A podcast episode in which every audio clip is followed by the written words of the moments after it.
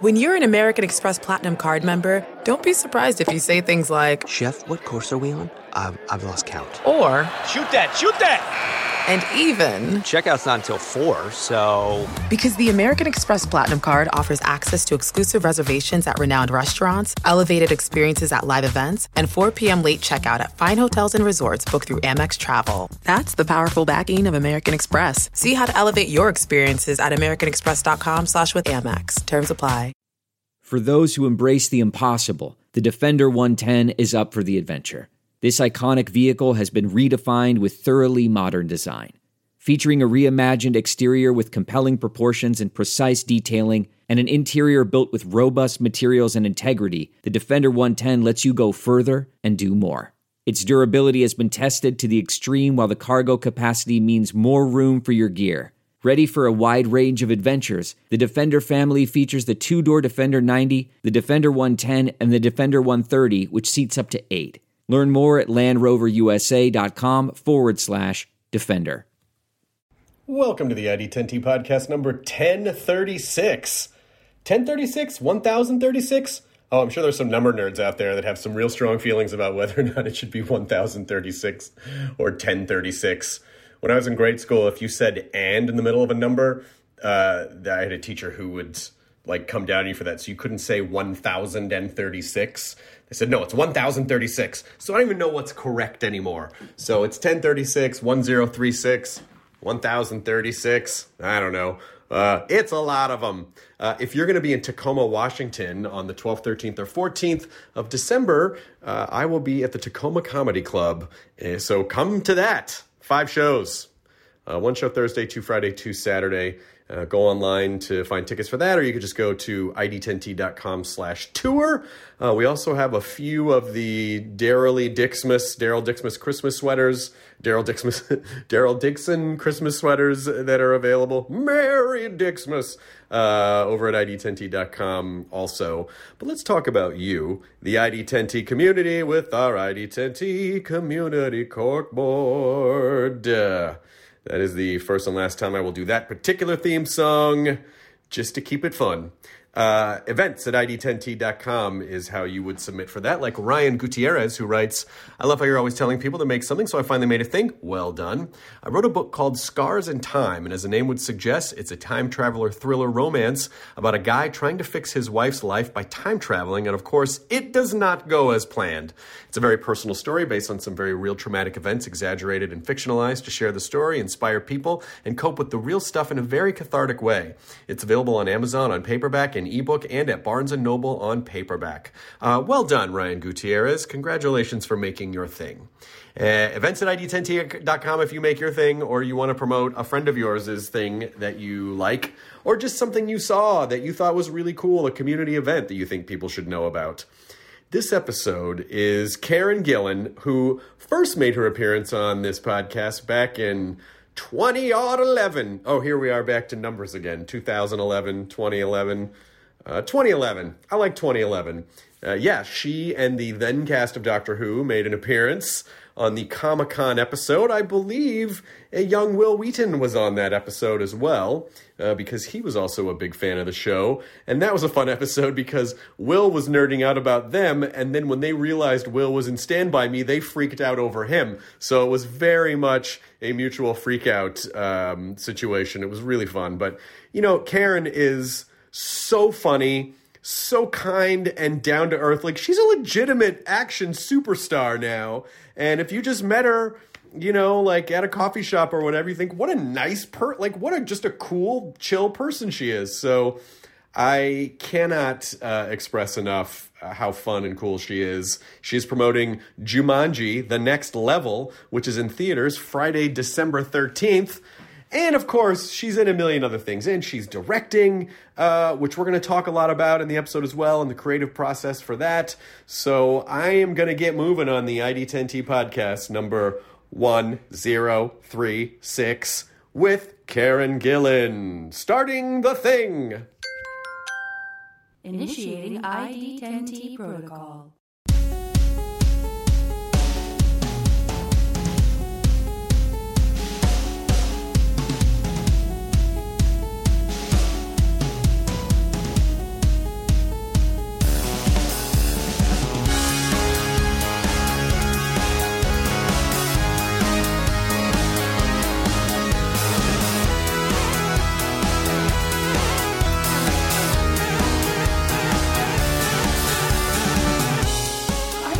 interiors. You work with a designer. No. You do it yourself? I do. Yeah. That's very I do, impressive. and Lydia does. Lydia found this wallpaper. Did she? But I, I scouted all Oh. the furniture and put in all of the. You guys are stylish. God damn it. I just keep making mistakes. Oh, it's Well, how so would you annoying. even have time to? I mean, I find the time and I look on the internet and then I buy it and it looks terrible. or like paint the room blue. It's like, why did you do that? It's awful. It's a fun. Yeah, I, I- I don't know. I've been we we've had a- we've had a good time. Uh, she's great with wallpapers, and Yeah. I'm and I'm, I'm She seems like she's a stylish girl. she's pretty good stylish. with that stuff. And I like I like the old timey furniture, so I I, Yeah, all the antiques. I found other. I love to go antique shopping. Yeah, that's really fun. Do you go antique shopping when you're on the road? Wait, is this not in the podcast? I think we've started the podcast. we did. I think we oh, just that's did. amazing. We oh, just did. I'm glad because I'm glad. I want to get this on the air. All the antiquing talk. yes, I I do sometimes actually go to antique shops, and it's really fun. I like old things, all things old. Well, you come from a part of the world. It's not the oldest part of the world, but there's some pretty old stuff in Scotland.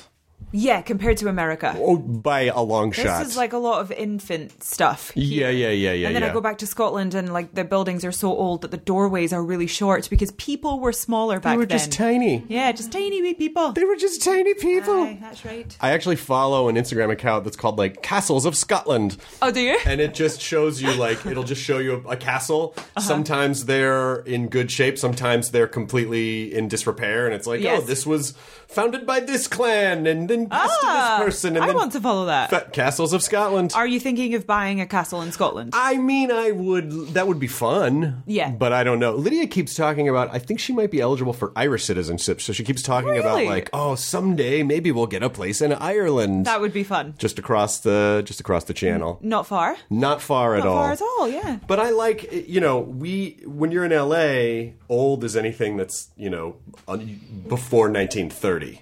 So we we don't have a ton Ancient. of there's like Los Angeles. The, Yeah. the, the historical buildings here are adorable. But you've got the you've got the Hollywood history. we do. That's your history. It's rich, but it's also like. I don't know. It's, I remember the first time I went to England. I'm like, I'm standing in a building that was been here since the 12. How is that even possible Yeah. since the 1200s? yeah, it goes really far back. It's it's weird actually. It's pretty mind blowing. But you, I, obviously, I follow you on Instagram, and Thanks. your your Thank you. your schedule. I've just been. I would show pictures of Lydia and be like, "How the fuck is Ca- she was just in Berlin? How is she in London?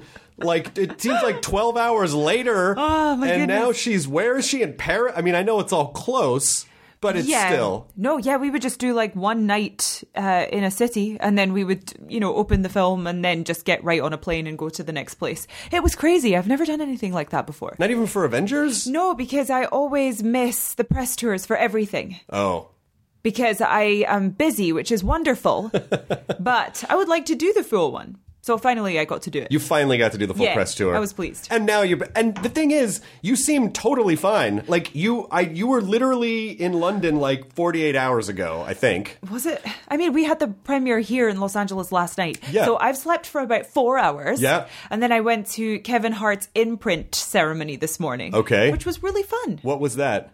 You know, like this. This. Oh, he put his hands in Yeah, the- he yeah. got a star. The star on the Oh, Walk that's of Fame. fantastic. Yeah. So that was pretty exciting. For That's him. really sweet.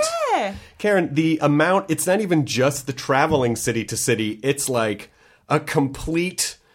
The, the the e- everything the complete transformation for each red carpet is a full on thing that's like Oh. is. that's incredible. Well, it's incredible what they do to me. I just sit there. But like I have really great people doing all of that stuff and I just say looks good. Did you? Oh, also, I just uh, congratulations on your BAFTA thing. Thank you very much. You got nominated for uh it- for first time. dir- Is it first time director? So basically it's the short list before the nominations. Mm. So fingers crossed for a nomination. Let's cosmic order it now.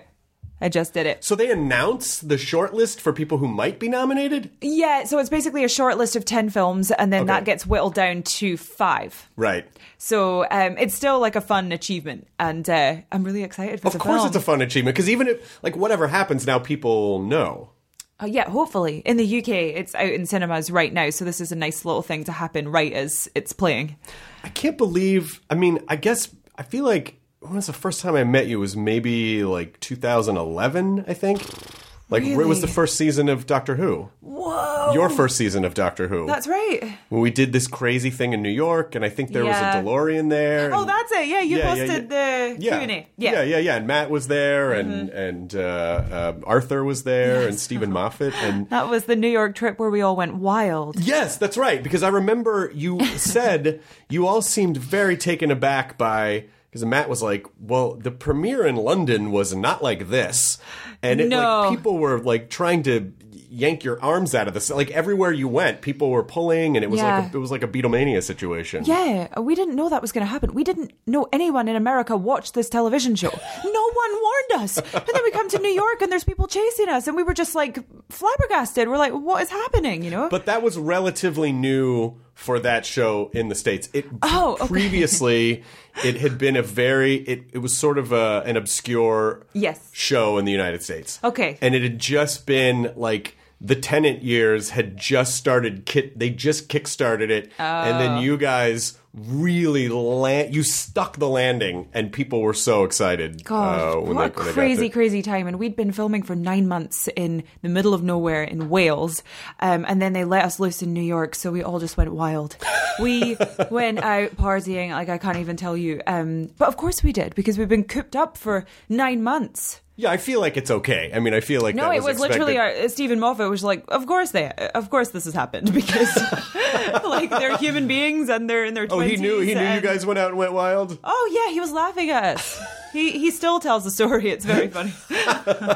But that's, I mean, from that period, did you, what did you think, like, what was your career trajectory? Like, what did you think you were going to do? Were you thought, oh, I'll just do some stuff in England and maybe make it over to the States at some point? Like, what was your plan? But my master plan was I wanted to work in film and television and stage because that's what I grew up doing in Scotland. Um, and I, I wanted to come to America as well. I think that was in the back of my mind. It was uh, an ambition that I was harboring to, to be in films and do all of the things that I'm doing now, except the action. That was not part of the game plan. But now I do action sequences all the time and I don't understand. A lot. Like, lot. you're like super ass kicking action, like action star, Karen. Like, not just, it's not just you do some action scenes.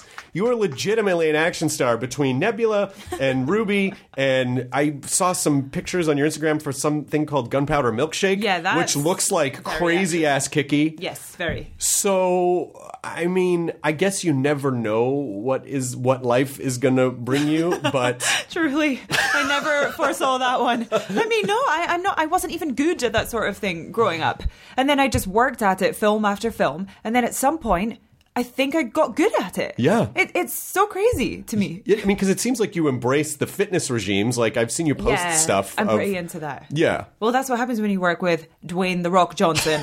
it rubs off on a person. It does.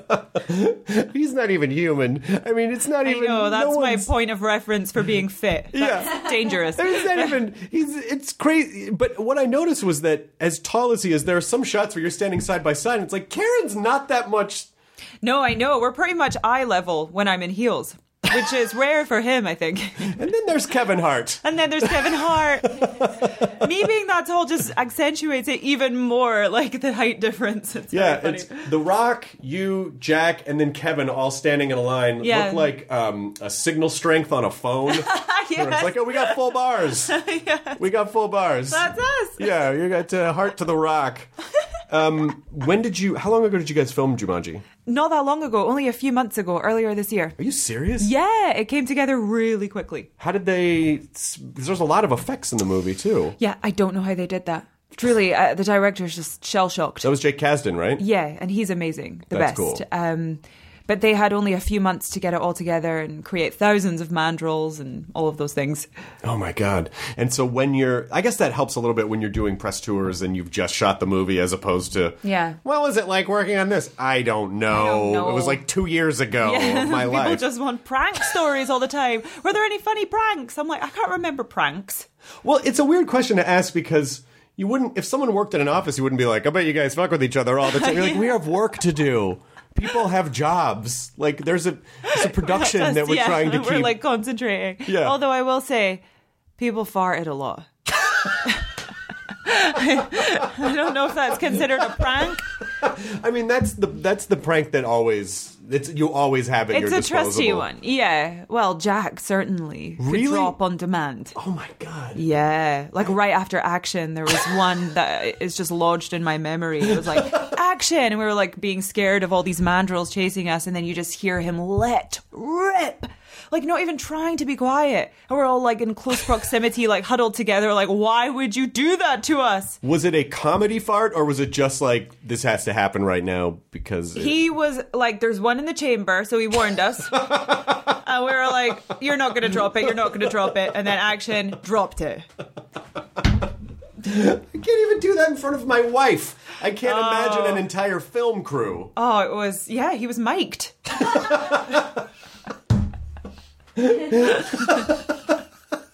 and do they have to? Do they have to?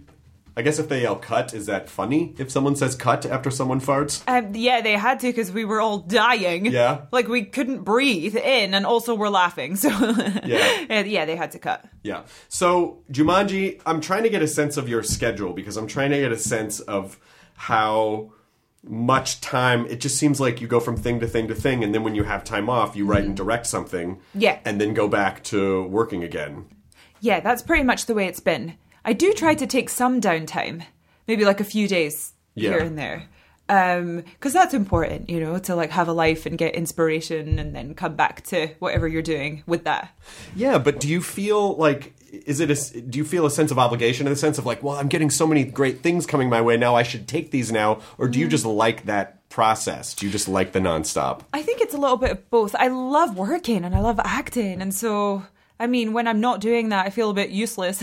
Right. so um, I just love doing that all the time. And if I wasn't an actress, I'd be like in local theatre groups. I think just doing it for fun. Right. Um, but also, yeah, there's a sense of momentum to it, and you're like, oh, I want to ride this wave, and and you want to achieve certain things, and you want to fight to get there. So there's that kind of fueling me as well. Right. The uh, the short that you made, I guess maybe I feel like it was maybe like five years ago about the girl who goes to all the conventions. Oh, conventional. Yes, yes, yes, Yes. yes, yes. Was there a was that like a deep dark fear where you're like, oh my god, am I going to go to conventions for the rest of my life? Am I going to be the girl who was on that show? I mean, you must have known that that wouldn't happen. I don't think it was really a fear of mine, to be honest. But like, I just knew that I had to make a horror film because I was making one for this um, scheme, fun size horror. Yeah. And I was trying to think of ideas, and nothing was really sticking. And I was at a convention, and I just looked around, and I was like, "What is the darkest version of where I am right now?" um, and I was like, "I'm going to do that." But it wasn't really a personal um, story, to Oh, be good. honest. Uh, yeah, no. So luckily, that did not come from a deep dark place. It just was kind of my imagination a little bit. It was, but it's a good, but it's a real, it's a poignant message of just the person who like can't, who is so desperate. Mm-hmm. For the fame and the recognition and the Yeah. Mm-hmm. that it actually ends up being the undoing of of the character. Yeah, and I think there's just something interesting about being defined by this one moment or thing that you did in your life. And then anything after that just doesn't compare. And you're Right. always trying to get back to that thing when you were on top or you were at your peak. And it's just an interesting uh, state of mind that Right. I think anyone can really relate to. They can, but what do you think is the? Because it's easy to see how something like that could happen because we have no control over what happens in the business, and sometimes it goes well, and sometimes it doesn't, and there's no.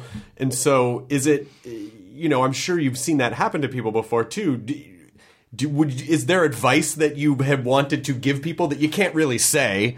But is there, you know, when someone is kind of s- smoldering in that, do you think they should just try to ride it out or do something else? Or I don't know, is there a right answer? I mean, I think that you just have to be self generating. Like, if you're not happy with where you are, you need to figure out what your next move is. And it might not be trying to go back to something, but evolving and moving on to the next thing and using that experience to create this new thing. Right. It's easier said than done, but I think like being self generating and creating your own.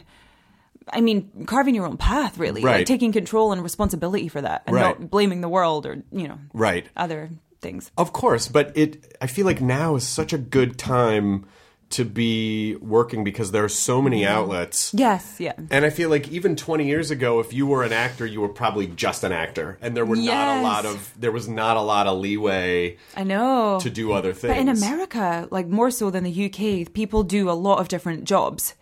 they'll have a podcast and they'll be an actor and they'll be a stand-up comedian and all of these different things. It's kind Right. of incredible to watch. Right. Is there anything else you want to do that you haven't done? Um, no, I think I'll just uh, act and then uh, film other people acting, and that is my honestly my dream existence. Do you want to do horror? Or do you want to do? yes, I want to be a horror director so badly. But you know you can. I mean, you ha- must. You you've oppor- You must have opportunities Yeah, to do that. I do actually. So I'm yeah, it's been amazing since I made my film. I keep getting sent loads of scripts to direct, which is amazing. That's incredible. Um, and it's nice to see that there's an appetite for female directors too. Like Yeah. people are trying to hire them. Absolutely. I'm just not finding anything that I feel like I'm the person who needs to tell that story. Right. So I guess I'm just looking at other people's scripts and thinking about my own ideas. And I made another short earlier this year called The Hoarding, Mm-hmm. which is a horror short film that I'll probably make into a feature next year, maybe. Set in a Fantastic. hoarder's house. That's fantastic. So, the what type of horror do you like? Do you like sort of real life gritty stuff? Do you like? Su- is there supernatural elements? Mm-hmm. Uh, Is the there- Shining is my The favorite. Shining. Got to it, Give got you it, some got it. Context. Got it. yeah, I just love that. Kubrick is my favorite director. So it's stylish, it's artistic, but it's legitimately terrifying Mm-hmm. and great performances. Um, yeah, that type of horror. Deep psychological trauma with Yeah. a hint of of supernatural. There's like a Yes. hint a, hint of supernatural. yeah, so you can still have fun ghosts around and good visuals, you know, because we all want that. fun ghosts. Fun ghosts. Yeah, those are the twins. That's what, what I do you mean. What do you think is the? Go- Fun ghosts. They're fun ghosts.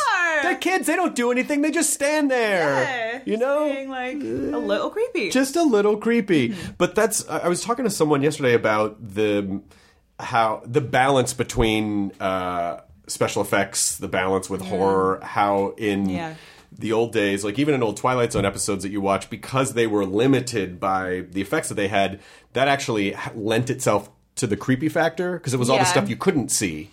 Yeah, I think like obstacles like that are your friend when making films. So if you can't show something, you have to get really creative about how you're going to tell that story and what you can film. And so whenever I can't have something, I have a small tantrum and then I go, okay, what's a way around this? And then it's always better than what I originally wanted to do. Right.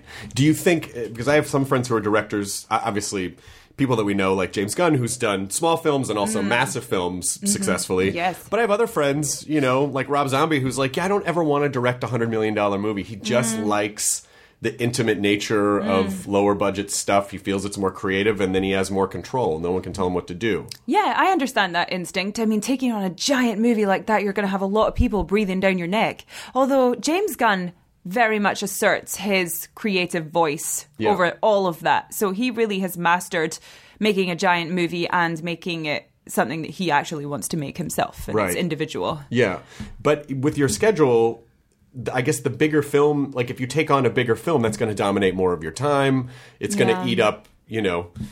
I mean, you know, if I, we we both. I'm sure we have a ton of friends who are like, I directed a movie and I spent two years on it and I didn't Mm. have time to do anything else. Yeah, definitely. I guess yeah, that would be quite a commitment. So it would need to be the right film that I'm willing to not be an actress for years of my life. How do you multitask? Because you must have situations where you're working on one thing, but maybe you have edits for something else that you have Oh, to turn yeah. Mm-hmm. in, or or you're preparing for something else. You're trying to mash like three or four things on top of each other. That happens all the time. So earlier this year, I was shooting Jumanji and another film, Gunpowder Milkshake, and editing my short film at the same time. Oh my just God. doing it on the weekends and stuff. You know, you just fit it in when you can. Yeah.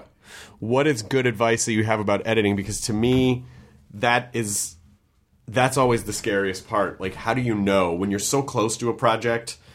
How do you know this is the right cut for this? This is the Mm. right shot. This timing makes sense. This ma- this will make sense to someone who's never seen this before.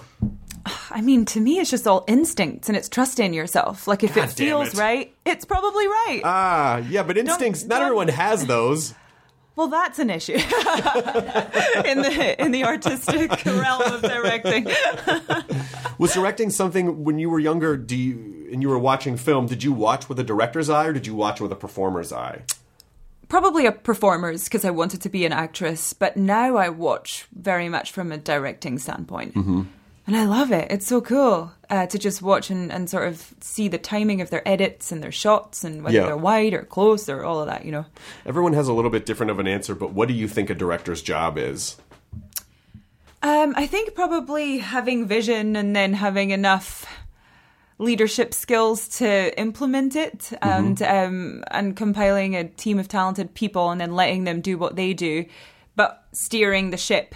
Right. You have to steer that ship towards your vision Right. because I think if you let other people steer it and get involved in that part of the job, then you might dilute your vision, Sure. which happens all the time on movies, and that's maybe why they're less individual. Yeah, but I'm I also I'm also I'm always interested in, in the balance between when it's good to assert your vision, Yeah. and then when it's good to compromise. like Yeah. when because sometimes. Oh, people do have good ideas, and Mm. sometimes like, oh, you know, maybe I don't know everything. I don't know. Like, so how do you? Is it is it really just? It's just a gut game. You just sort of go, well, this is what I'm feeling, so I hope for the best. yeah, I think it is, to be honest. And sometimes people are going to be like, "What if you did it like this?" And that's a better way to do it. And you have to think really fast and listen to your gut and think, "Is that a better way to do it?" And um. You know, and then you have to really like get your ego in check, Right. And be like, you know what? Yeah, you are right, and I was wrong there. Let's do what you said. There's a Right. lot of that in directing. you can live out your MasterChef dreams when you find a professional on Angie to tackle your dream kitchen remodel. Connect with skilled professionals to get all your home projects done well. Inside to outside, repairs to renovations. Get started on the Angie app or visit Angie.com today. You can do this when you Angie that. And with the first with the first short that you did, what what because I imagine each thing that you do, you're going to learn a clump of things because Yeah. everything is a is a is basically you're in school every time you make something. Yeah. So it's what did, so true. What did you learn the first time versus the second time? Oh, the first time I ever directed? Yeah. Uh, I guess that was around conventional time or a short that I did before that.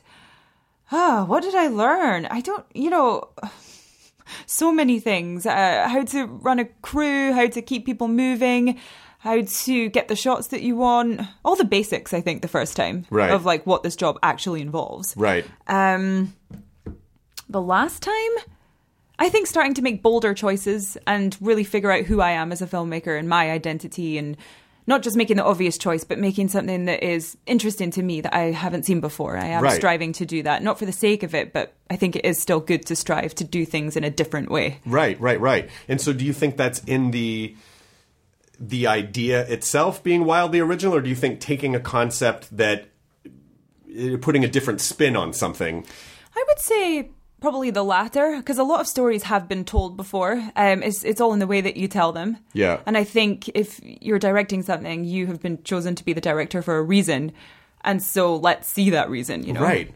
Right. And do you now that let's see what what's the date today? We're almost at Christmas time. We're almost at the end of the Ah, year. are we? Mm. The business is kind of slowing down right now. It is slow. It really like after Thanksgiving the business is like, "Okay, we'll see you January 4th." I know you really check out after Thanksgiving. I'm like, guys, there's a whole other month. There's like 6 more weeks, you guys. 6 more weeks. December is sort of a is sort of a- Yeah, a, I de- can a dead see. month. Yeah. do you have a little bit of time off? No, so we're promoting Jumanji right now. So we're just out and about, um, and then I'm promoting that until next week, and then I go back to Scotland, and then I have some time off. Then you have a little bit of time off. Yeah, so I've got like a couple of weeks. A couple weeks. Yeah, and it's going to be amazing. And then what do- so what happens in Scotland in a couple weeks? Like is it Oh, I don't know. I'm going to see my friends. I'm going to go to the local pantomime. Do you know what that is? No. What? I don't. I'm not. I don't. I haven't. Every year at Christmas in the UK, we'll do like a fairy tale show, and it's the most popular thing in theatre in the UK, and it happens every year, and there's all these rules and audience interactions and all of that stuff. And it's pantomime? Yeah, it's called The Pantomime, and this year in Inverness, it's Beauty and the Beast. Okay. And it's local performers usually, and uh, there's always a dame, which is a man dressed as a woman who does like a comedy stand up sort of act in Okay. the middle of the story. O- okay. And there's songs and dances. there are. So it's not. An, it's not like a pantomime. It's not like a mime. It's no, just called nothing the to pantomime. do with mime. But it's comedy skewed. Yeah, it's like an old fashioned fairy tale with like slapstick comedy and songs and. I didn't know anything about this. What? This is wild because it's so huge in the UK. Like, it's everything. okay. Like, it means everything to me. everything. I'm so sorry. I, I God damn didn't it. know. You've got to Google this. The only thing, the, the one thing I knew about Edinburgh is the Fringe Festival. But other That's than pretty other, cool. other, other than that, it's not as cool as pantomimes. no. Okay, okay. No, nothing is. I used to audition for the local pantomime in Inverness growing up, and I would never get in. I feel 'cause like your was chances always- are pretty good now if you Yeah, wanted to. maybe this is my moment. I can approach them. can you imagine what you're doing next? Pantomime. I'm doing pantomime. I'm going to do some pantomime. Yeah, but I mean, you know, like that's. I think those things are important. The, the dreams you have when you're a kid, you kind of Oh, get to go. yeah. You, you gotta maybe one year you do kind of step in and do a pantom do, do a yeah, I character. would really love that. But I do go to see it every year. It's my tradition, and I feel at my happiest when I'm there. Oh, that's because nice. it reminds me of why I wanted to be an actress. That's fantastic. That's cool. Is it? Um, how are you handling all? I mean, you know, you like you're you're like a big s- friggin' movie star type now. Like, No, yeah, type. yeah, yeah, but you are. Like, people know. Like, you know, you're in these massive franchise movies, and people love you. And and and is it? Do, do do you still feel n- your life is normal? Is it? Has it? Yeah, I mean, I don't really think I'm a movie star. I think I star in movies. Right. but I don't think I'm a movie star, which is a really interesting place to be in in my career. Like, I can walk around. That's fantastic. It's amazing. Well, also, it doesn't screw with your head. No, I mean, I love just going out on my own. I love doing stuff on my own, you know, um, going for coffees or going to the cinema or dinners, even, or trips. And so to not be able to do that would be a really weird existence. I can't imagine it. Yeah, I mean, I think that's where people start to go a little crazy. Yeah, just surrounded by security all the time. Well, also, like, I don't think we're evolved to be watched all the time. Like, that feels Yeah. uncomfortable. No, yeah, that must be what animals feel like at the don't- zoo. of Or course. things. I mean, I don't think most people feel bad for celebrities, but which is un- totally understandable. But but at the same time, it I think it's a I think it's a more surreal existence than most people would guess. Of just like Yeah, I can't imagine what it's like for someone like uh, Kevin Hart or Dwayne Johnson. I mean, Right. that's just a whole other level. Yeah, like if they're in an elevator and they pick their nose, and then someone's Yeah. like, oh, "The Rock my God. picked his nose," He and then just it put his becomes a finger in thing. his nose. Yeah. Yeah. But I feel like The Rock's probably. I feel like he's probably used to it by now. I think so. But you know what interests me is like when do they actually become that huge of a star?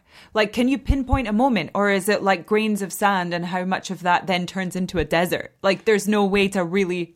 It's always an interesting thing. I think it's probably a combination of both. It is very because, especially in his case, he was he was a big wrestling star, like massive wrestling star, Mm. Huge, yeah. and it like wrestling stars crossing over to film not totally wasn't really happening a ton Mm-hmm. um, on that level No, Oh, yeah. but and then he was in that movie um, Be Cool, which was the sequel to Get Shorty. Ah. And he was really funny in it. Yeah. And I think people were like, "Holy shit, this, guy, guy is is actually really funny. Mm-hmm. He's really funny." yeah. And then he starts doing the next thing, and it, a movie opens, it does well. Oh, okay, people do want to see this guy Yeah. in a thing. Mm-hmm. And then all of a sudden, All of a sudden, you're the biggest movie star in the world. giantest movie star in the world. But he's so comedically talented, and I feel like people don't talk about that enough because there's so many other things to talk about Right. with him. But like his talent is incredible. Just watching him, I'm like in awe. It's amazing. I do think that sometimes the the public or the press or whatever is keen to put people in boxes because I think it's just easy to sort that way. Yeah, definitely. A- as opposed to especially now i feel like well people are lots of things you know Mm-hmm. Yeah. like you're and you do action but you do horror and you direct and you write and you you know it's not you don't just do one thing Mm-hmm. Right.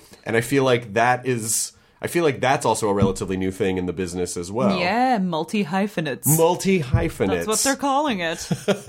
maybe you'll- maybe uh, it's like you look at jj abrams and Mm. you're like how did that you know that guy is a whole industry Yeah, By that's himself. insane. Yeah, that's what I want to do with horror. What can we call call my horror company?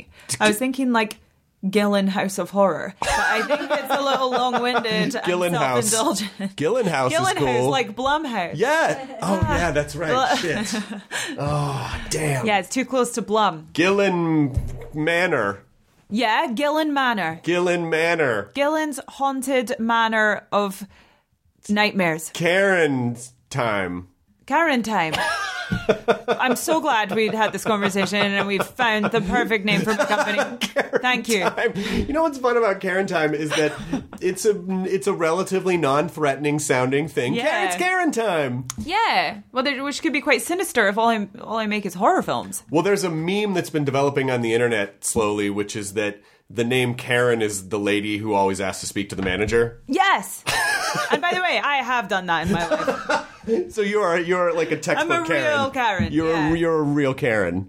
I did it in a gym once when they wouldn't let my mum cancel a gym membership, and I was like, "Excuse me, I'd like to speak to the manager." And she was like, "I am the manager," and I looked like such an idiot. I was like, "Oh, well, great. Well, I guess that's sorted then. Goodbye." Well, I'm a displeased Karen. yeah, that's right. We have a wild Karen in the front. Yep. Did were you able to get them to refund the I believe not. I believe the contract stated fair and square that she wasn't able to terminate her contract at that point. don't you think it would be kind of funny if you marched in there now and be like, I would like to speak to the manager? It wasn't very long ago. it was only a couple of years back.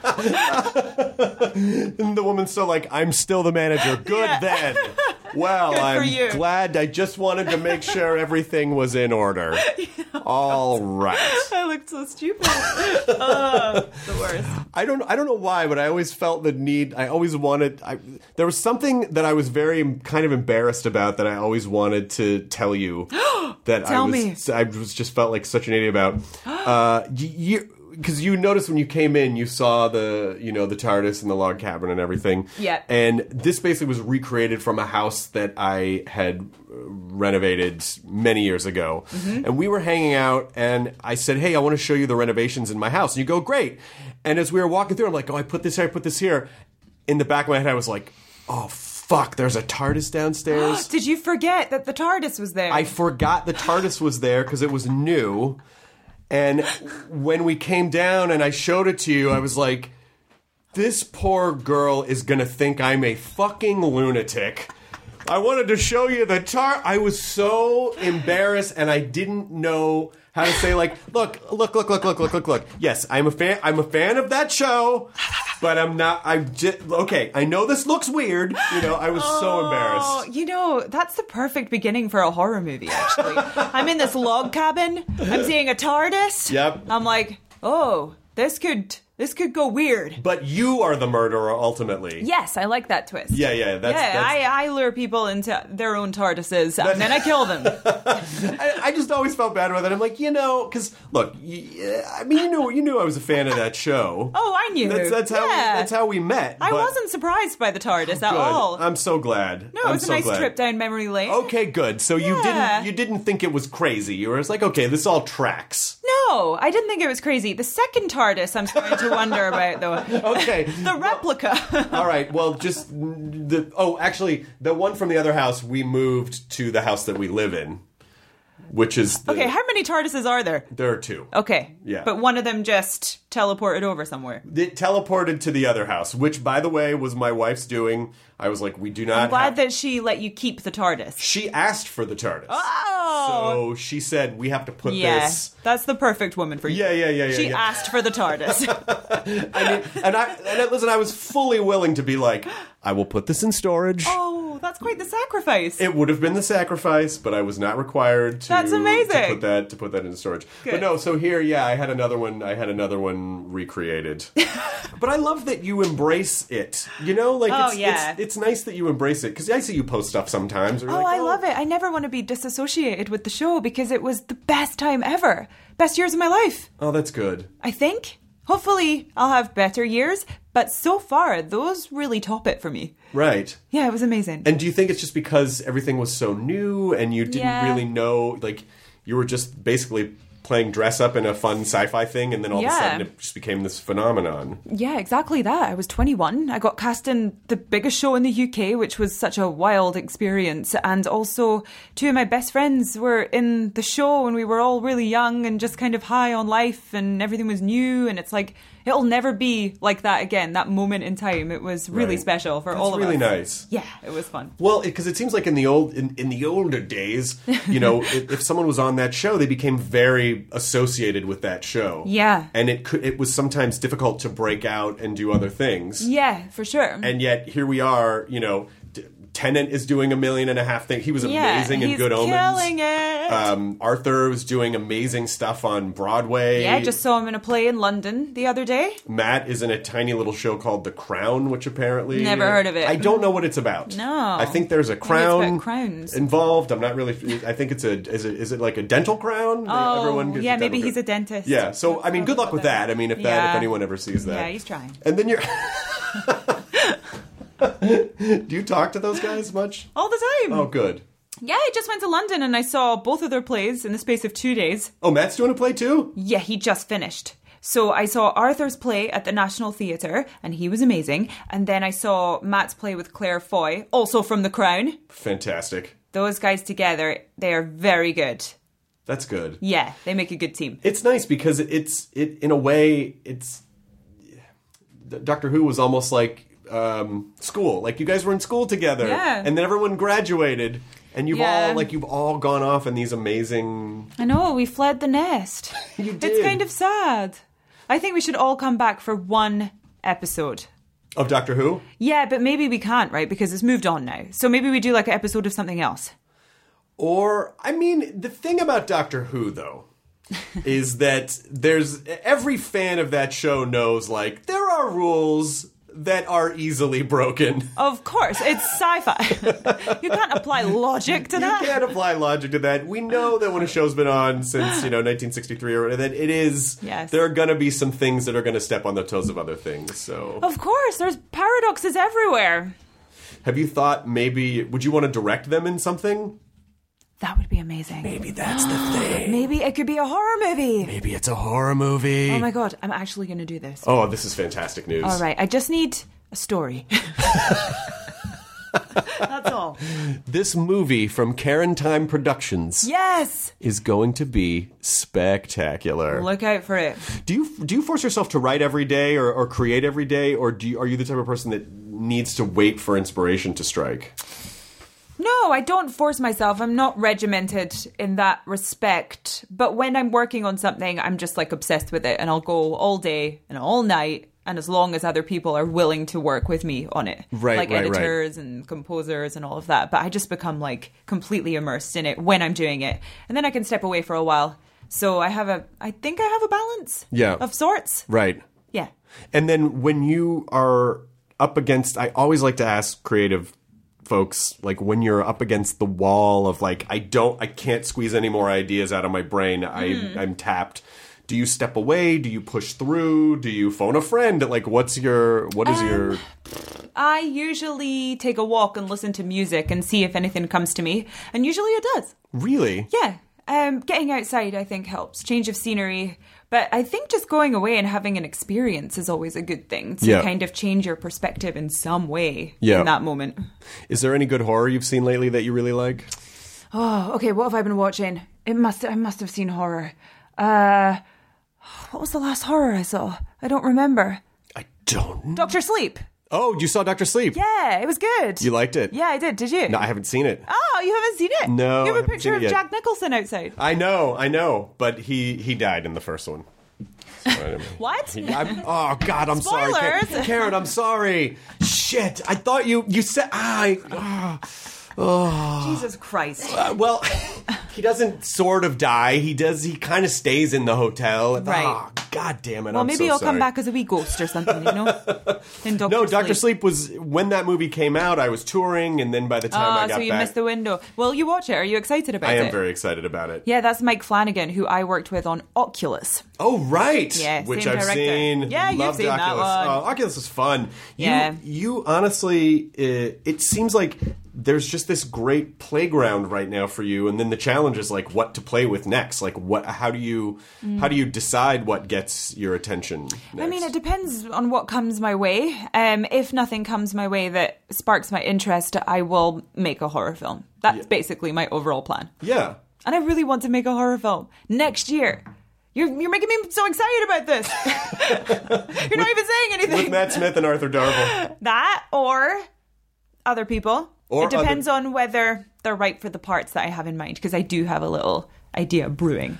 I think it would be fun, just for fun, Yeah. to make them audition. You know, maybe you're already going to give it to them, but don't tell them that. Can you imagine if I made them audition and then they didn't get it? Wouldn't that be such a weird twist to our friendship? The really fucked up twist would be is that if you put on the breakdowns, I'm looking for a Matt Smith type. Yes. He auditions for it, and then you give it to someone else. Yeah. Can you imagine? Yeah, you're, I'm sorry, Matt. Shia LaBeouf, quite frankly, he just, He gave, just, he just really knocked it out of the park in the nailed room. the Matt Smith more than you did. Get the accent and everything. I'd love to see him in a horror film. Not Shia. I mean, also Shia, but mainly Matt. But mainly Matt. I think that he would do really well in that genre. Matt would be amazing in that Yeah, genre. yeah. Is do you what do you do you even consider like this massive upheaval in the business in terms of like streaming services versus like things that are movies in the theaters, things Mm. that are movies on our screens, but now there's all these streaming services and Yeah. who knows where media is going to shake out and who's going to make what for what. It's a crazy time. Do you in even this think about industry. that stuff or do you just think, "Well, I'm just going to make stuff and wherever it comes out, it comes out." No, I think about it because it's just interesting to me Yeah. um, to learn about our industry and the way it's moving and how it's been totally shaken up by streaming services. Um, I do think about where things would end up, and I do like the idea of a theatrical release, but the streaming services are doing that too. Right. So ideally, both. You know, that would be great. Yeah. I mean, it it's strange because it they're so competitive with each other now Mm-hmm. that it seems like it feels like the direction everything is going is that one day some device is going to come along and it's basically just going to be like cable, but it's going to have all those apps on it, and you're I not mean, that sounds like an Apple device, maybe right? if they can you know like make deals with everyone. Well, this is the thing because when I was thinking about that, trying to predict where it's all headed, I'm like, well, Apple's got the sort of monopoly on the devices and on which we're watching these things. Right. So they could just phase out all the other services and only have their own, which they are starting. Right. They just need to make some cooler stuff. Well, that's the thing is that I there was a brief period of time where Amazon the Amazon Prime app was on Apple TV, and then I think it disappeared. They're starting already. this is it. the if I'm beginning wrong of the about that, I end. apologize. But I thought I thought I heard that like oh now that's not on anymore because they're all disappearing. So I just I hope that the consumers don't suffer because of all of the business wars and everyone's trying to own all the IP and like I own feel the- uh, like it'll go in a way that like Disney has kind of like been buying up everything. Right. Maybe like Apple will start buying up all the other ones, so we'll still get that content. It just might be like under their umbrella. right Amazon could do that. Amazon, could Amazon literally could buy do that. everything Mm. Yeah.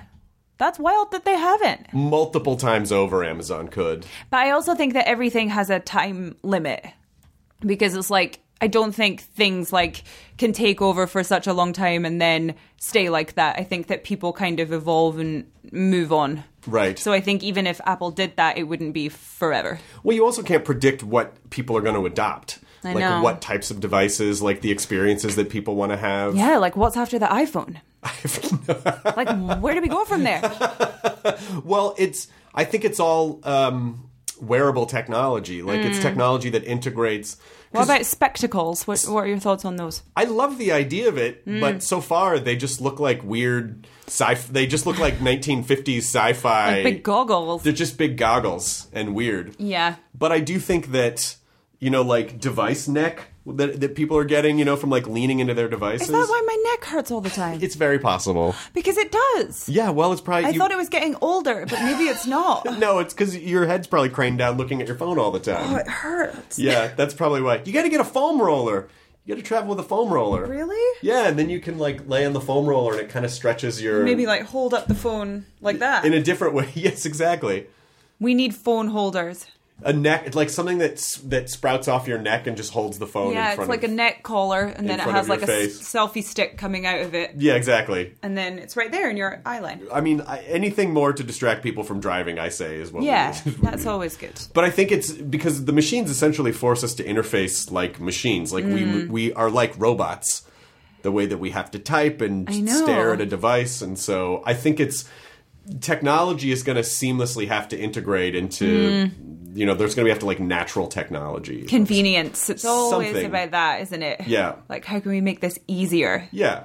or AR, like how do we integrate it Mm. into life so that you're not you don't have to look at a device. It just It just appears it Mm-hmm. before just your appears. eyes. Yeah, Ah, that's so messed up though. That is messed up.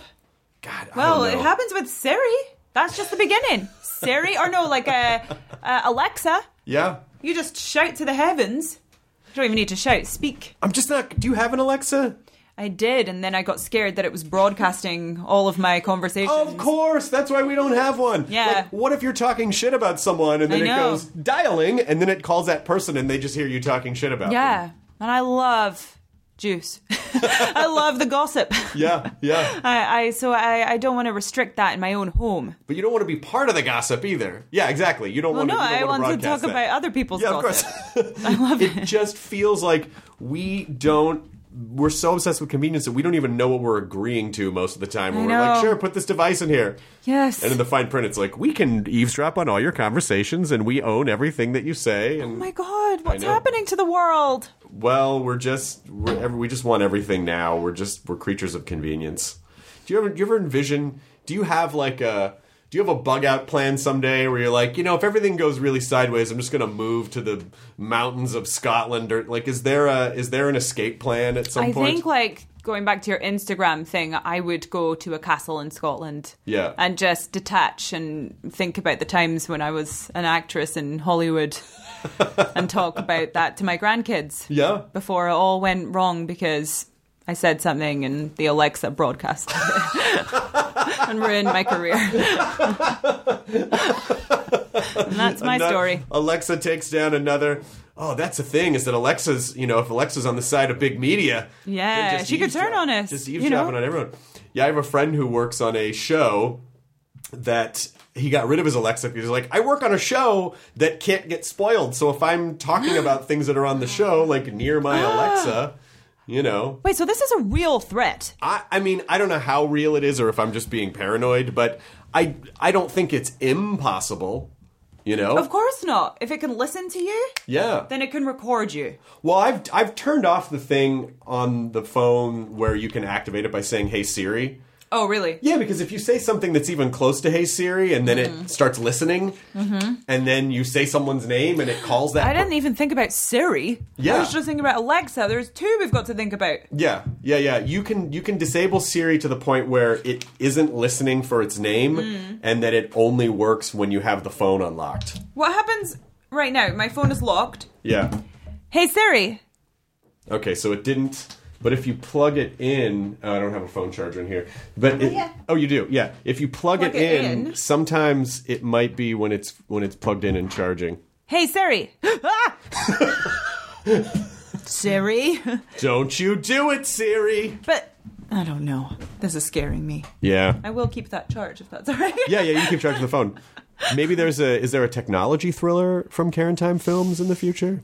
I don't love technology in films actually. No, I like watching Black Mirror. Yeah. But for me, I don't think it's for me. no, because it's just that's just not part of your storytelling. I just don't. I'm not that into it. Yeah. And I'm like, I don't want to see written texts on film. I want to see visuals. yeah, So I don't know that it would be for me, but I don't mind watching it done by other people. it is it is also in horror it's an interesting thing to get around because everything is so accessible now that Mm. as a horror a lot of horror directors have to come up with reasons for like they're in a campsite and they don't have service or Yeah, so they- horror is so difficult now. Like, why would you not just call the police with this device that you have already in your hand at all times?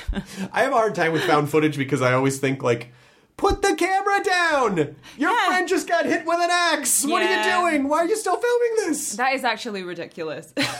there are a couple of can't. tropes that i Yeah. just that i just can't we need to find new explanations, I think. This episode is brought to you in part by Audible, your go to destination for thrilling audio entertainment.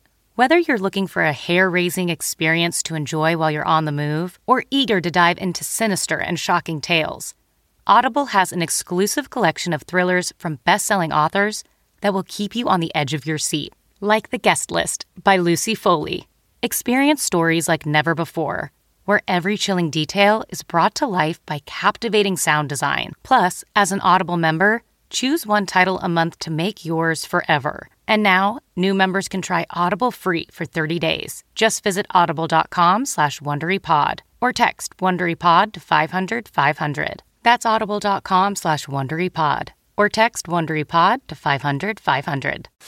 there's in horror there's so many different points where a horror movie can lose you it can be in the performance or it can be in Mm-hmm. the gags or it can be in the mechanism of the film Yeah. so what do you think are the important pieces to keep uh, to keep a good solid horror story intact I think um, honoring the logic of the whole thing is important, and also just suspense and build up and timing, kind of like comedy in a way, the setup and the payoff. Yeah. I think if you get that that right, then then you're in a good position. yeah I think, but you really have to pay it off if you set it up.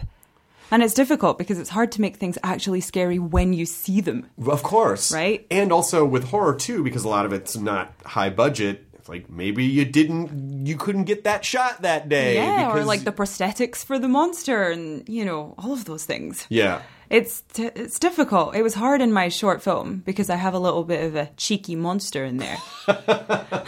I don't know why I, hope used he the was word listed in the credits as cheeky monster. He wasn't. Oh, next time. no, next time. Next time. um, what are you excited about right now? Like what is what is making you happy? How are you staying fulfilled and you know in your in your crazy nonstop work schedule? Ah, good question. Yeah. What is it? I think just being creative is probably it. Good. Like I do that, and then I go out, and then I make more stuff, and then I go out, and that's it. That's pretty much it. And I, I could do that for the rest of my life, and I'd be like, yeah, I did that right for me. Well, that's that's really healthy because it. So many people, I think, get so caught up in the pursuit of the next thing, or I know. s- keeping this, or not losing that. I mean, it's all that kind of ego stuff that you referenced before that Mm-hmm. can really topple people. And you know, you see people that seemingly have every everything; they just seem like dead inside I know. and empty. Well, yeah, because that's not the thing that's going to make you happy, but you don't realize that at the time, you Right. know. But when you get it, the goalposts move all the time. Right. So if you get it, it's like, what's the next thing? You know, I don't think anyone really ever sits back and goes like, okay, did it, done. Yeah. You know, there's always something more, and so therefore, that's not where the happiness comes from. Yeah, and it's hard to it's hard to see it because I don't think anyone ever feels different. Mm. Like especially when your circumstances change, I don't think people they still feel like that same person Yeah. from when they were first starting out. It's true, and everything's temporary. Like the high of achieving something or getting something isn't going to last forever. It's a temporary high. Right. That's how did you learn that? Was it just something that you innately knew or No, I think I've just been watching a lot of uh, YouTube interviews with tech moguls and like seeing them sell something for a billion dollars, which is obviously like a lot of people's dream. And then they say that they're happy for about four days, and then and then it goes back to normal Right. because it's the new reality. So it is is really about the um, em- is it is it the embracing the process stuff or just or just figuring out, you know, like you you I think it's yeah, it's sort of. I think personally for me, it's like sort of deciding that I am enough and worthy of all of these things n- without needing validation outside of myself. Oh my god, that's incredible. I mean, like that's the be- that is the most valuable lesson that anyone I think could ever learn. Yeah, but I, I'm working on it. I haven't fully achieved that, you know, and I think we all need to work on that consistently.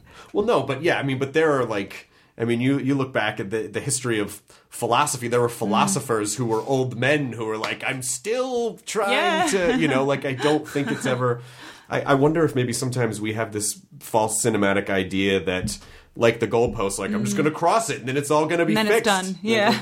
No, it's never. You always have to remind yourself of Yeah. that. You Yeah. know, for the for for always. I know. It's, yeah, it's interesting to sort of reach that place of total happiness. And I don't know if anyone really does, do they? I don't know because I don't. I think people chase happiness like a drug, Yeah. like it's some sort of a spike that you're supposed to feel, Yeah. rather than just a state of like peace and contentment. Yeah, those are better words, I think, than happiness. well, they are because happiness, you can't be that all the time because emotions come in waves and Right. they spike and then they drop. And of course they do because we're humans. Right. Um, but to be content, and at peace is another thing. And I think that we can strive towards that. Man, uh, that is just such an incredible. It's just an incredible thing to know, and, it's, and it makes me happy that you know that because, you know, it, it does because I, you know, you're just such a great. I I consider you a friend, and I've always just thought you're thanks. such a great person and so inspiring with all the different stuff that you do. Oh, that's so sweet. And it makes me happy that you're happy. Like it makes me happy that you're at a place where not only is the career stuff going well, but you're but you as a person, as Karen, are really not asking to speak to the manager. Like you're just that, you that you seem no, I'm genuinely- always going to ask to speak to the goddamn manager. but that you seem at peace with it is is good. You know.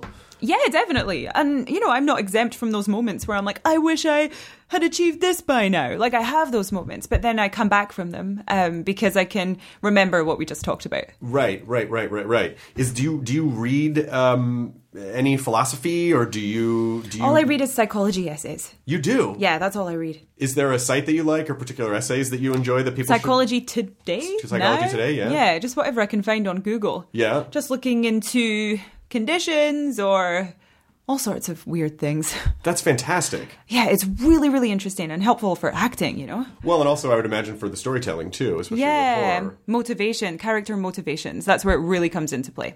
So, besides people looking f- to external sources to find happiness rather than figuring out how to just be happy with themselves, what are what are some of the psychological trends of the day that you're noticing? Like in today's society? Yeah, yeah. Oh, I don't know. I don't know if I can think of any specific to today. I mean, we have social media, which is certainly having an effect on that. Yeah. But I don't know if it's particularly different to what we w- would already do as humans. We're looking for validation from people. Right, but but on a weird messed up scale. Well, yeah, it's just amplified, but I don't know that it's like very different. Like, I think that it's the same as wanting to be popular in high school, Right.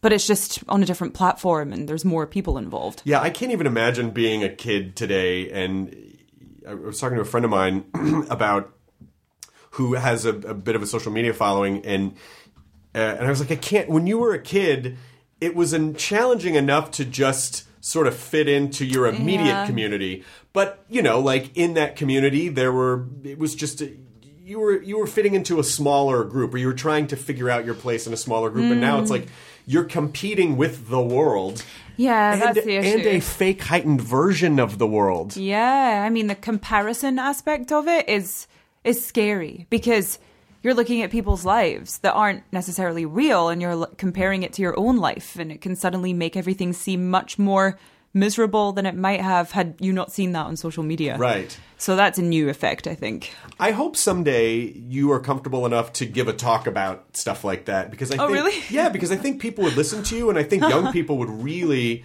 I think I think you could affect the world in very positive ways if you shared some of these ideas because I think people do listen to you and kids Should I do a TED talk? you could do a TED talk. That'd be really scary, but I'm into it. Okay, you could do a Karen talk. Yeah. Or Karen Time Talk. It's another branch of my horror studio. but it is you know like it it is helpful to people and i think it's when when people do have Mm-hmm. healthy perspectives on especially when celebrities have healthy perspectives on this stuff Yeah. because you because kids look to people like you and they go oh she must have everything figured out and to say like hey no i don't Yeah. have everything figured out but these are some of the things that i and you shouldn't also worry about x y or z i just think people Mm. would probably go like oh okay maybe i am enough and i don't need to worry about all that crap Uh, yeah, I would love it if I could make someone feel like that. Yeah. that would be really cool. What's next? Uh, are you?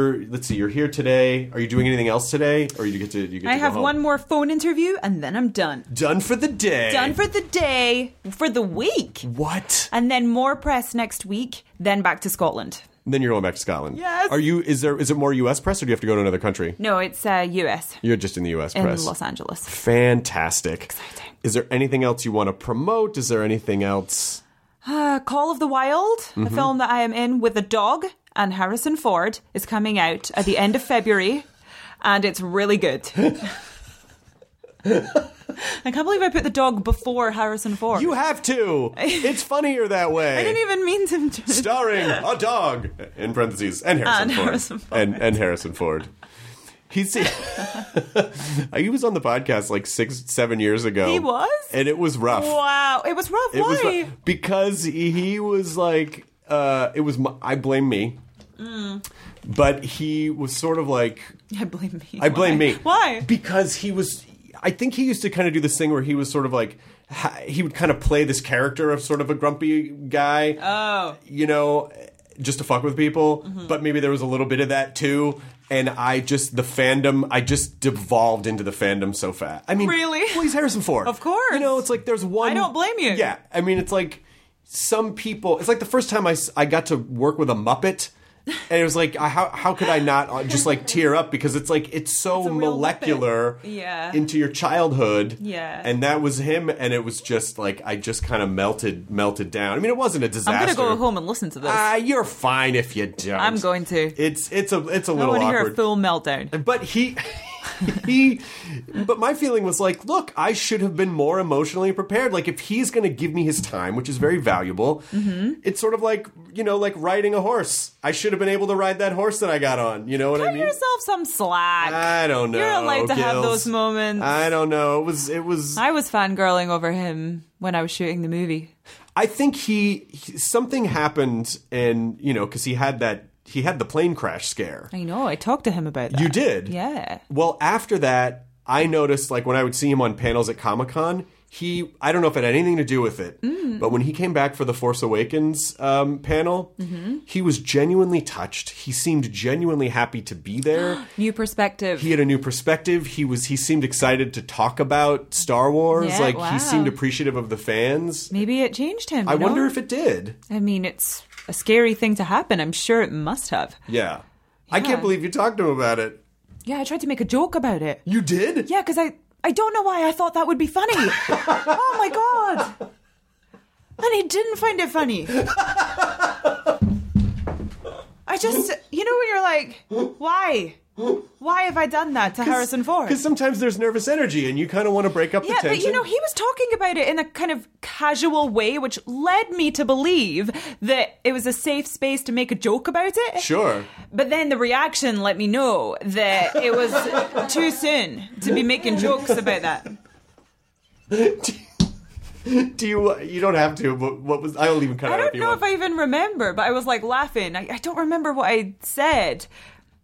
But he sort of let me know that that wasn't something that he was casual about. And so you ha- also had an awkward moment with Harrison Ford. So how did you get out of yours? Were you just like, "Well, I'll see you tomorrow," or was it a? Uh, well, we were all sitting together in the green room, so Oh, there was like gotcha. nowhere to go really. so I think I just changed the subject, maybe talked about other planes. I don't know. that's just couldn't quite get off the plane topic. you know Amelia Earhart. No, that's a bad one. Shit. That's when you need to carry a pocket full of smoke bombs.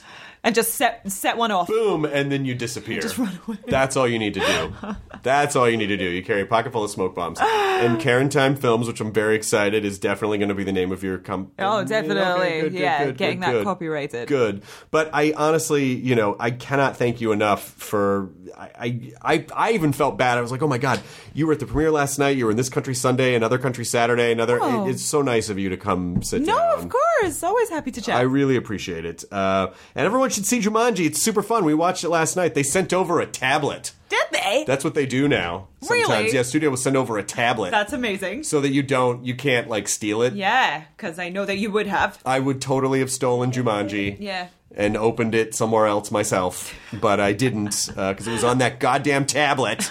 Uh, but it's really fun. The movie's super fun. Yeah, it's a really fun one. for And sure. it's good to see you guys all together and Yeah. sort of like goofing off. And um, I don't know, anytime you want to come back, I, do you, you don't really spend a lot of time in LA anymore.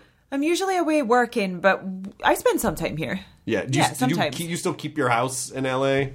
Oh, good. Yeah, so I can I have a base here and New York, so I can Fantastic. go back and forth. Fantastic. Yeah. Well, anytime, Karen Gillan, it is such a pleasure to see you. I'm gonna come back and play the piano You- because I've been watching your progress on the piano Oh my on gosh. Instagram. I didn't know you played, and Yeah. then I s- you posted a video of you playing. I'm like, holy Yeah. shit, she like really plays. Well, I played from when I was seven until I was 16. Yeah. Classical piano, and then I stopped and I forgot everything. Really? It's ridiculous. Your hands. I feel like your hands remember some stuff. I though. do remember some stuff, but I used to be way better. Yeah. Yeah. Do you still do you have time to play still? Not so much. I would like to though.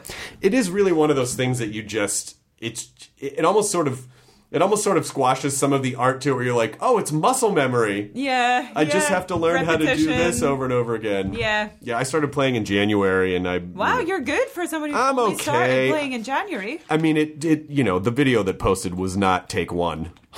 How many takes Oh did you my do? god, Go it on. was really. It was Yeah. probably over two days. I must have tried to get that song like fifty times. No! Yeah, and Wow. and it was always, it was always.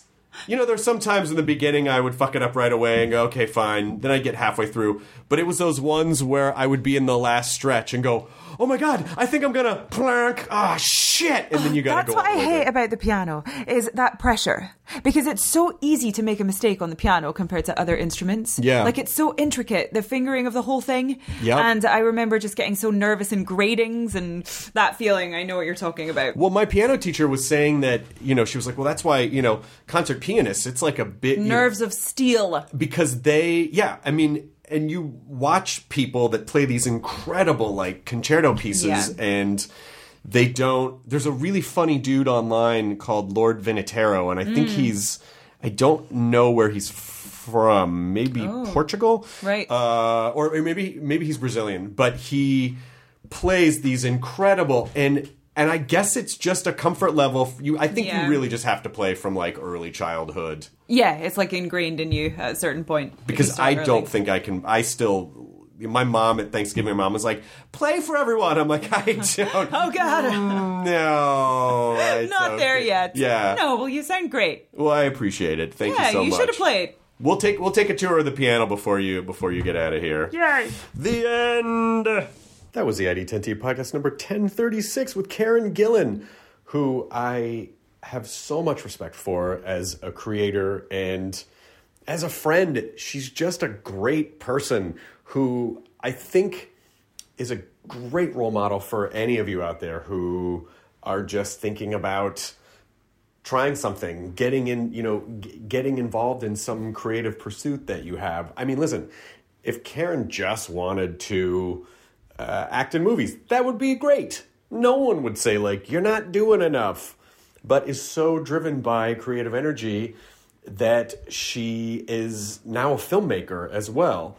And I think it's an important lesson to learn because a lot of times I think, and I don't know, maybe it's just something that goes back to when we're in school and, you know, like you, you sort of wait for a teacher or an authority figure to tell you it's okay to do something, you know, or you wait for something to happen to you. But maybe you need to be the thing that happens and you need to take the initiative to just start figuring out how to manifest the thing that is inspiring to you.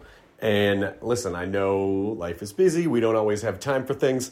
I would be willing to guess that in Karen's case, she's pretty busy doing movie after mo- acting in movie after movie after movie and still finds the time to uh, to fit in you know, writing and directing a short film, writing features. Like, it, Karen's definitely going to be one of those folks that over the next, you know, 10 or 20 years just has such an incredible body of work across so many different sectors of the entertainment business. And, it really just starts with deciding to do stuff, taking those steps, and just figuring it out. I mean, I I don't think, you know, when most people start a new venture, they start a new thing, they don't know everything that they're doing. They just take the step. And it always makes me so happy when people write into the cork board and they say, like, oh, you you talk a lot about just doing a thing, so I decided to do a thing. And I am always so delighted and pleased because making the decision is the first step, and then just figuring it out and then just doing it.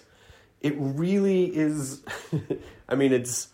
It's simple but complicated. Obviously, things require a lot of work. They require patience. They require time, you know. But the first step is a lot simpler than I think people realize, which is just doing it, you know? I mean, I remember when Karen started uh, writing and directing a handful of years ago, it was, she was just like, yeah, it's just something I want to do. I'm just going to do it. So I did it. I figured it out.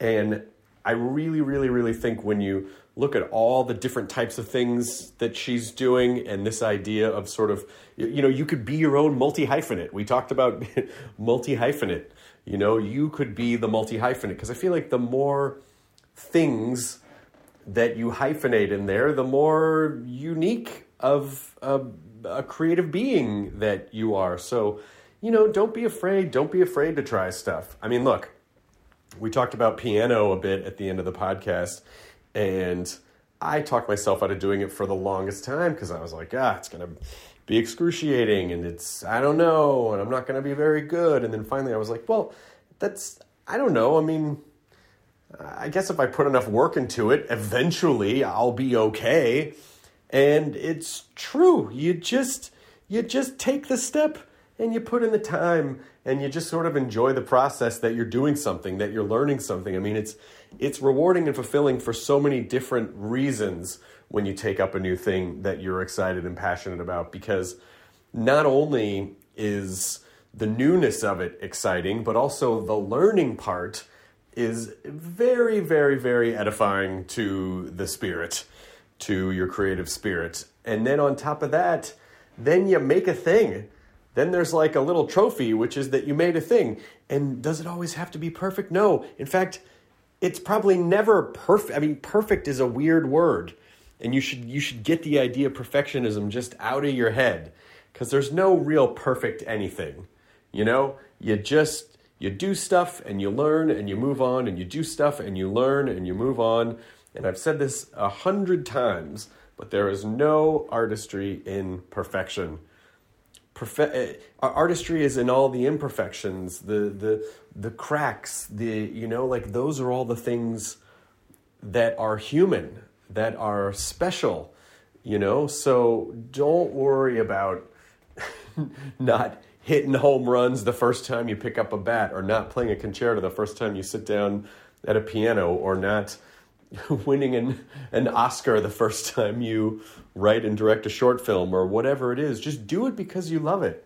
And if all that other stuff eh, can be a byproduct of that, but just do it because the process is gratifying to you and it's something you want to do. I mean, to hear Karen talk about film, to hear her talk about um, horror movies, like it, you can tell that she's so driven and so passionate about it.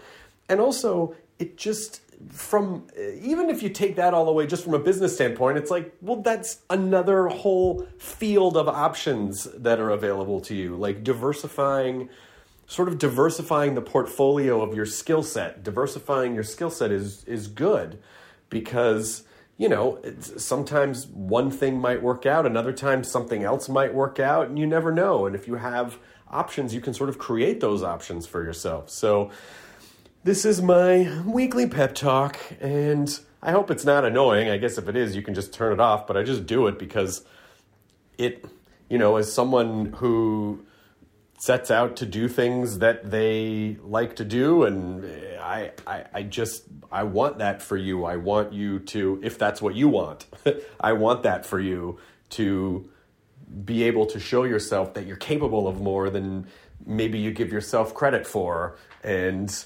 that it's so easy to take that first step sometimes, and it's also even easier to talk ourselves out of that. so I'm just trying to get you to realize that maybe in certain circumstances, a percentage of the time, you're talking yourself out of doing stuff, and maybe there's not a real reason to not do it, and you could just do it without thinking about it, without overthinking it. So that's all. Thank you so much for listening. Um, I hope you have a wonderful week or day or whenever you're listening to this, and I will see you in your ears real soon. All right, thanks. Bye. ID10T scanning complete. Enjoy your burrito.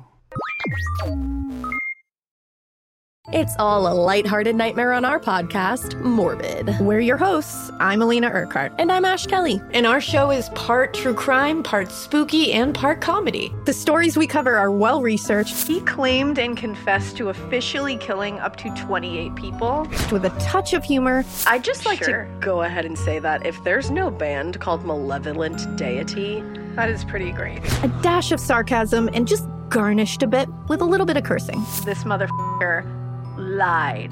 Like a liar. Like a liar. And if you're a weirdo like us and love to cozy up to a creepy tale of the paranormal, or you love to hop in the Wayback Machine and dissect the details of some of history's most notorious crimes, you should tune in to our podcast, Morbid. Follow Morbid on the Wondery app or wherever you get your podcasts. You can listen to episodes early and ad free by joining Wondery Plus in the Wondery app or on Apple Podcasts.